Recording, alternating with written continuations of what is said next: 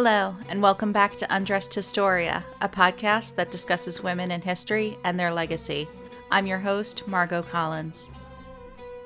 Today's episode is part two and conclusion of Cleopatra VII, Thea Philopator. In part one, we discuss the events of her life leading up to her death, and today we'll be doing more of an historical analysis once we conclude on her suicide. If you haven't listened to the first episode, I recommend you do so before listening to this one. Okay, so let's jump in where we left off, which was Octavian had arrived in Alexandria and learned that Antony committed suicide. And Cleopatra, along with all of her treasure, was locked in her mausoleum, ready to be torched if needed.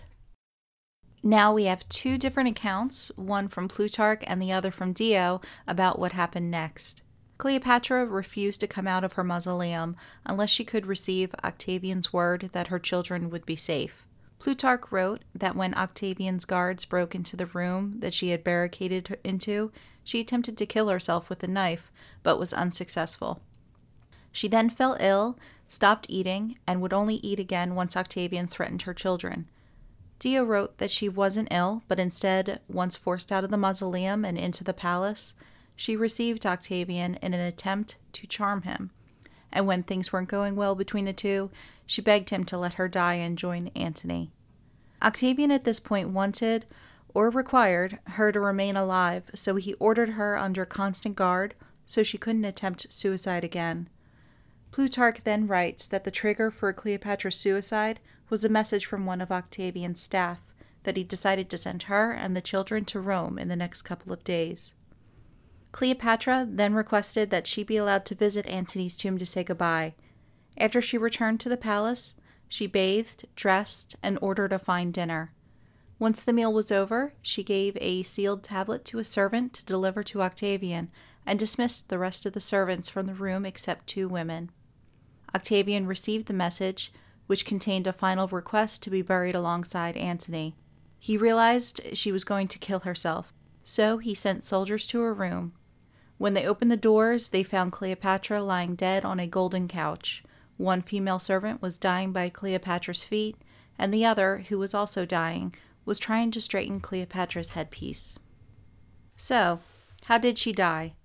Another myth about Cleopatra was that she committed suicide by having a poisonous snake smuggled into her rooms in a jar or basket and then had it bite her arm. Truth is, we're unsure but considering it's not just Cleopatra who died, but instead three women, then the more reasonable choice would be poison. Dio wrote, and I quote, No one knows clearly in what way she perished, for the only marks on her body were slight pricks on the arm. Some say she applied to herself an asp, which had been brought to her in a water jar, or perhaps hidden in some flowers.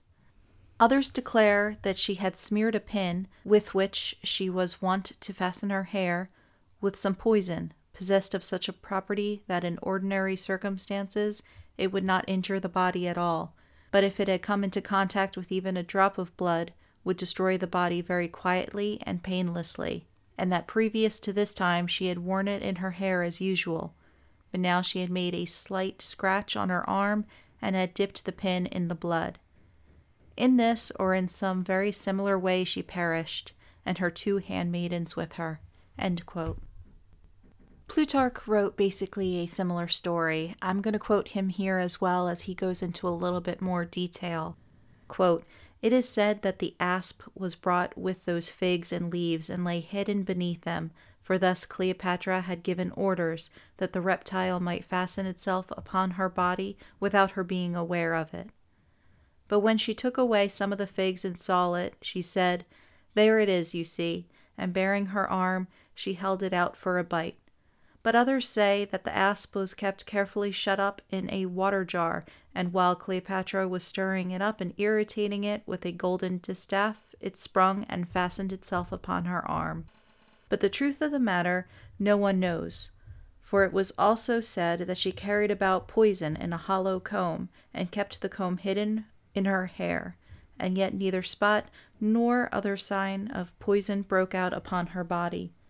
Moreover, not even was the reptile seen within the chamber, though people said they saw some traces of it near the sea, where the chamber looked out upon it with its windows.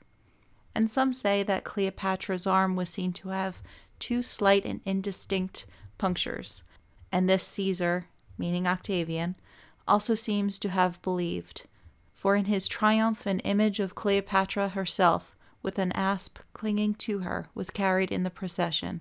These, then, are the various accounts of what happened.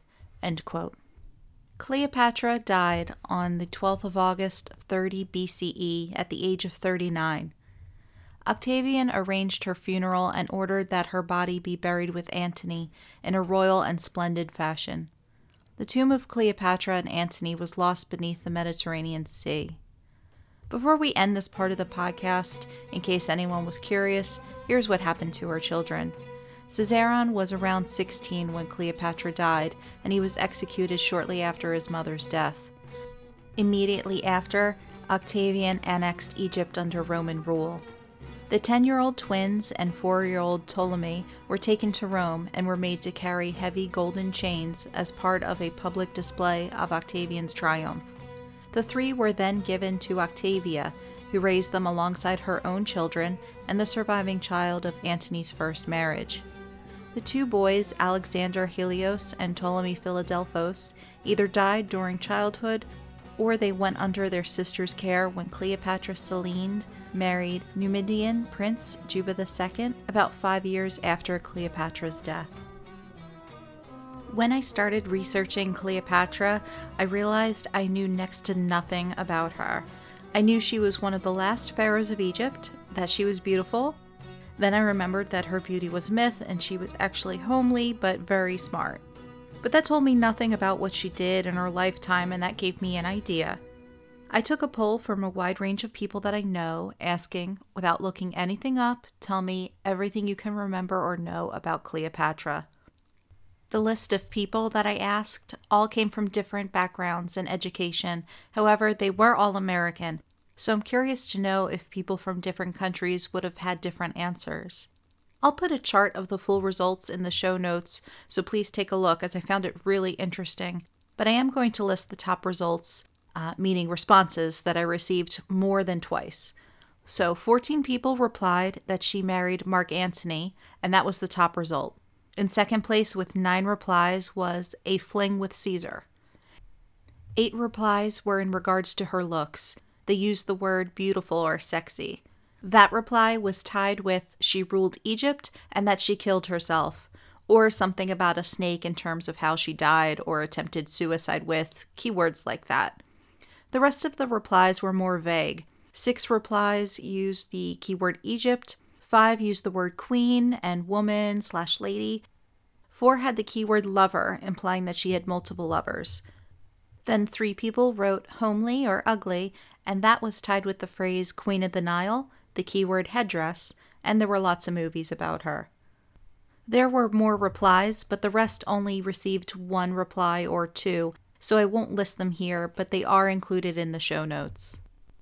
I find it fascinating that the top two results of this poll was regarding Cleopatra's love life. It wasn't who she was, or something she did, or anything about her alone. It was the men she was connected to. And it wasn't even a political connection. The wordings on each reply was a romantic or sexual connection that Cleopatra had with these two men. It's not until the third most popular reply do we have something just about her. She ruled Egypt, which was tied with committed suicide and that she was attractive. Let's go further into her appearance. I received other replies to the poll about her looks, which also included she was Greek, bald, homely, black hair, and a dark complexion. It was also one of the few things I heard about her before I started researching. Two things to keep in mind. The first thing is that beauty isn't a fixed concept. What we think is beautiful depends on our time and location. So, features we think are attractive now were not necessarily considered pleasant back then, and what ancient Egypt considered attractive was not always the same case in Rome. The second thing is, we're not exactly sure what she looked like in terms of features and ethnicity. Coins and statues were hardly uniform. Some coins showed a strong masculine profile, mirroring that of her father's, and some statues showed a very feminine face. In terms of ethnicity, Cleopatra was descended from Greeks. However, we don't know the identity of her paternal grandmother, and the identity of her mother is also questionable. Plutarch, who was alive during Cleopatra's lifetime, wrote on her appearance and intelligence. Quote, her beauty, as we are told, was in itself not altogether incomparable, nor such as to strike those who saw her, but converse with her had an irresistible charm, and her presence, combined with the persuasiveness of her discourse and the character which was somehow diffused about her behavior towards others, had something stimulating about it. There was sweetness also in the tones of her voice, and her tongue, like an instrument of many strings, she could readily turn into whatever language she pleased, so that there were few foreigners she had to deal with through an interpreter, and to most she herself gave her replies without an intermediary. To the Ethiopians, Troglodytes, Hebrews, Arabs, Syrians, Medes, and Parthians. It is said that she knew the language of many other peoples also, although the preceding kings of Egypt had not tried to master even the Egyptian tongue, and some had indeed ceased to speak the Macedonian dialect.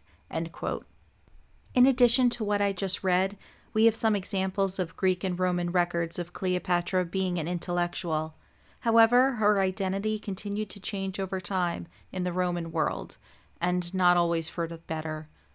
The image of Cleopatra as an intellectual would survive thanks to medieval Arab historians. In their writings, we see a Cleopatra depicted as a quote unquote virtuous scholar, a philosopher, alchemist, physician, and mathematician. The Arab scholars' records of Cleopatra are overall a positive one, a good queen with knowledge of philosophy, science, and mathematics. They also credited her as an author on a series of books on different topics, such as cosmetics and gynecology. These scholars had access to Coptic, classical, Jewish, and Arabic texts, as well as the monuments, and Egyptian storytellers who continued the tradition of an oral history. Since Egypt was taken over by the Islamic forces in 640 ACE, these sources were readily available to the Arab scholars. Overall, it appears that the legacy of Cleopatra from Egypt's memory is a positive one. And perhaps the most important thing I'm trying to emphasize here is that it's one that's concentrated on her achievements as a ruler rather than sexual conquests and appearances. Now I'm going to switch back to the Roman take on Cleopatra. Let's start with Octavian. He edited and destroyed official Roman records, as well as published his autobiography. That shows he clearly wanted to be remembered in a certain way. As for his version of Cleopatra, she's reduced to a quote unquote immoral foreign woman that a brave Caesar used for his own goals and one who seduced a weak Antony. In other words, nothing about what she did, just that she was involved with two Roman men. This could be a case of history is written by the victors, so he could have had it recorded the way he wanted, or Cleopatra's dealings with Rome that did not involve Caesar or Antony were too insignificant to write down. Poets of Octavian, or I should say Augustus at this point, portrayed Cleopatra as the villain, a sexually deviant woman drunk on power, against the hero Augustus, the man who defended Roman ideals against this foreigner. Celebrating Octavian's victory at the Battle of Actium Virgil described Egypt as a barbarian, and Cleopatra was the, quote, the greatest outrage of all, end quote. Another poet of Augustus referred to Cleopatra as, quote, whore queen of Canopus, end quote. It would be much easier to use the Egyptian woman as the opposition to Augustus rather than a fellow Roman man, i.e., Mark Antony. Many other Roman histories that include Cleopatra sometimes mention her intelligence, but she is usually just a seductive side character to the main Roman players. Perhaps that is why Cleopatra was portrayed the way she was in Roman texts. She's not the main focus, and maybe I'm being a bit too harsh on those sources. The stories she's included in are not about Egypt or Egyptian rulers, more so Roman men who happen to encounter her. For example, Plutarch, who I've quoted a couple of times in the first episode, uh, well, those quotes were from an English translation of one of his works, Life of Mark Antony. So it's justifiable in a way why we know so little about Cleopatra from a Roman point of view. They were never really focused on her. Those who study history today are well aware about the dangers of a biased source. It could alter facts, exaggerate, or even leave out information to stress a certain point of view or outcome. That being said, I don't think the secondary sources I used were biased at all. Their goal, same as mine, was to humanize a woman whose life was mixed with propaganda and myth. It's especially difficult in this case since Cleopatra lived over 2,000 years ago. Should you choose to do further reading on her, and I encourage you to do so, I only ask that you take in everything with a grain of salt. Cleopatra the Seventh Thea Philopator was a fascinating person to study and discuss for these past two episodes. She was an intelligent and ambitious woman who was fluent in multiple languages. Once she was forced off the throne by her brother's advisers, she not only found a way back through the help of Julius Caesar, she was able to secure the role of co ruler for the rest of her life. Through the use of the cult of Isis and her children, it was clear she planned to continue the Ptolemaic dynasty. With building projects that continued in a prosperous Egypt during her reign and recovery of lands that expanded Egypt's sphere of influence, it seems that Cleopatra tried to build a stronger Egypt that could have one day rivaled Rome. These accomplishments are what we should remember her for as opposed to her romantic entanglements. While her involvement with both Caesar and Antony were very important to her life, they were not the only part. Cleopatra is a recognizable name throughout the world, but depending on geography, the answer to who was she is different. Her legacy should be just as popular as her name, and one day it could be. Thank you, everyone who listened to this two part series on Cleopatra. I hope you learned just as much as I did. Join me in two weeks for my next topic, Joan of Arc. With this episode concluded, I request that you review my podcast on iTunes and any other app you get your podcast from. Currently, we're on iTunes, Google Play, Stitcher, as well as a few others. Any feedback would be greatly appreciated, and I can be reached by email at undressedhistoria at gmail.com, as well as other social media platforms. My website is up and running, so please check it out at undressedhistoria.podbean.com. You can also follow me on there too and stay up to date on new episodes and announcements. You can listen to episodes on there also. Undressed Historia is researched, written, and produced by me, Margot Collins. If you enjoy this podcast, you can follow me on the following social media platforms to stay up to date on everything.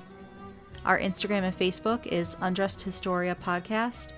Twitter is Historia underscore pod. Thanks again and tune in next time.